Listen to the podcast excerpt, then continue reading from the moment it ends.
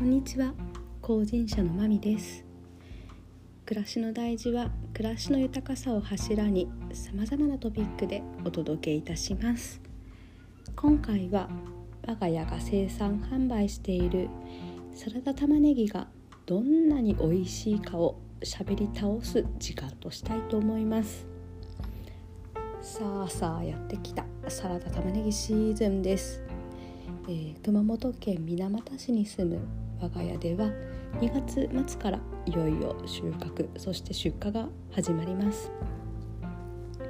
皆さんはサラダ玉ねぎ食べたことありますか？新玉ねぎという言い方もありますね。その名の通りスライスして生食で食べて辛みがなく美味しく食べることができる玉ねぎです。通常は、輸送のことや卸業者を通すことを考えて腐らないよう、えー、少し乾燥させてから出荷することが多いです。そうすると乾燥させるのでどうしても少しは辛みが出てしまいます。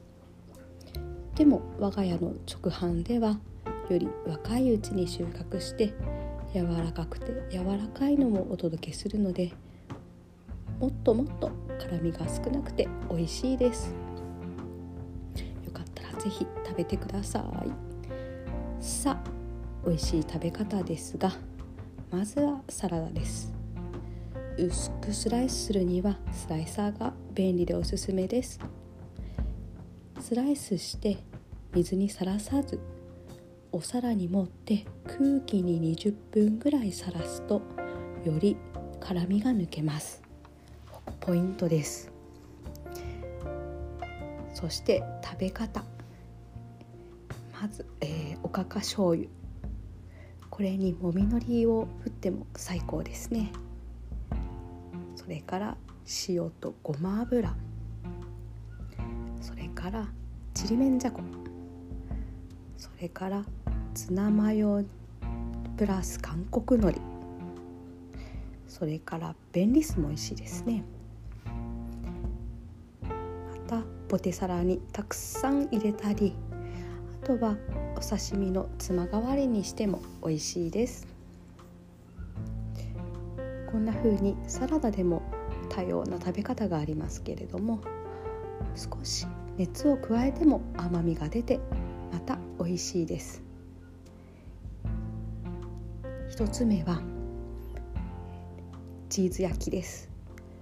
大きくくし形にしてレンジで12分チンそれにとろけるチーズをのせてオーブンで焼きます。2つ目はオリーブ蒸し。大きくくし形にしてスキレットに並べてオリーブオイルとお塩をかけて蓋をして加熱するまで焼きます。3つ目。スープ。小ぶりのサイズだと丸ごとコトコト煮込んだスープもとっても美味しいです。4つ目。かき揚げ。5つ目。味噌汁。まあ定番ですね。6つ目。肉巻き。